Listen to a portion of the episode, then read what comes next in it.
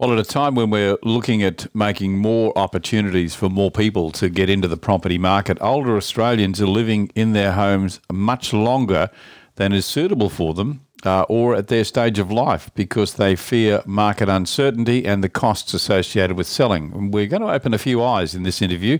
So I'm talking to Upside Realty CEO and founder Adam Rigby. Adam, thanks for your time and thanks for drawing us to our attention. Thanks for having me on. Your research, and I, I want to dig into the figures behind this because you've got a very good case study about this, but just tell me about the dilemma here and what you found out. Yeah, so we're aware that a lot of people hold off selling their property because of the costs associated. We know it's a very costly thing to do to sell and then buy a property. So that really stops people downsizing or upsizing, which is really locking up a lot of stock. So one of the things we constantly hear about, particularly in Sydney and New South Wales, is housing shortage, which drives up price and it can't develop enough properties. And, and, and a lot of that is brought about by the fact that people are hanging on to properties that aren't suitable for them and way too big. So if you look at the empty nesters, this uh, estimates of over 100,000 underused houses in New South Wales and Victoria alone, and that's a few years ago now from the ABS. So we're talking a significant problem. Yeah, of course we are, and, and uh, here we're we're skirting around it, but we're talking about sales tax. I mean, putting aside agent commission for a moment, which still is one of the lowest in the world uh, in Australia, uh, the insidious tax, the sales tax, uh, state government generated, it varies from state to state as well. In some states, it's extremely expensive. Mm, yeah, and, and, and, and, an obstacle that doesn't need to be there. So you look at other other countries, they don't have it. So New Zealand's a good example. They, they don't have the stamp duty associated with selling properties, uh, buying properties rather. And, and obviously that's going to make it a lot easier for people to buy and sell properties as their, their life dictates the need. Mm. So for, for instance, there's a a ton of people right now who are experiencing financial difficulties, and part of their um, ability to to make their life less stressful might be to sell down an investment property or even to downsize their existing residential property.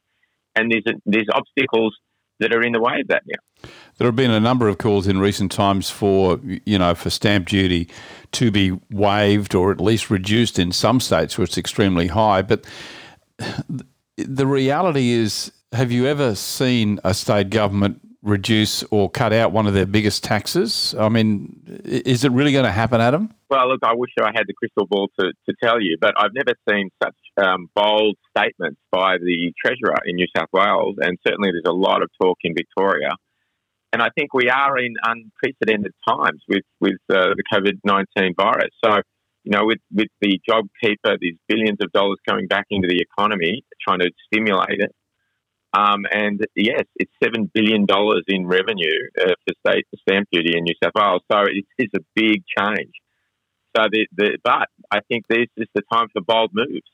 And the government might be thinking, well, this is the best time to do it because, frankly, with transactions so low, they're frankly missing out a lot less right now by making these changes. And if mm. they do it as a big reform, well, this is probably the right time to do it.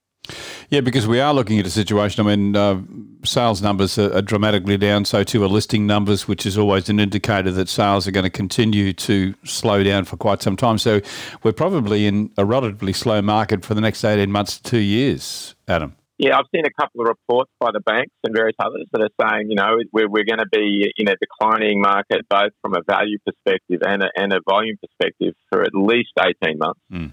And so, you know, obviously that's going to uh, to affect a lot of Australians and, and make it quite difficult conditions for them. And it, it might bring on a lot of financial hardships, which they don't necessarily need to be in.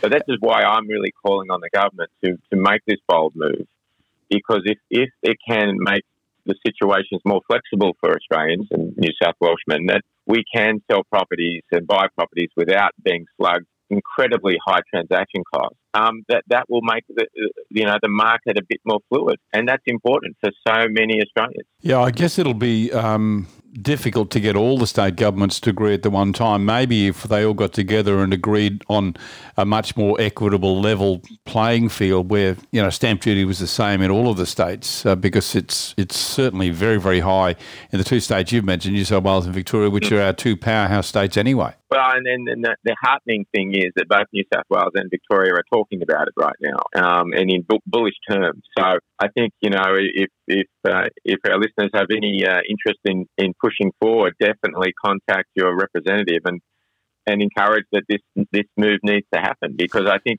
particularly for first home buyers and empty nesters who want to downsize, this this is just nothing but a barrier and an mm. unfair tax for, for people wanting and needing to to uh, to change their position in the property market.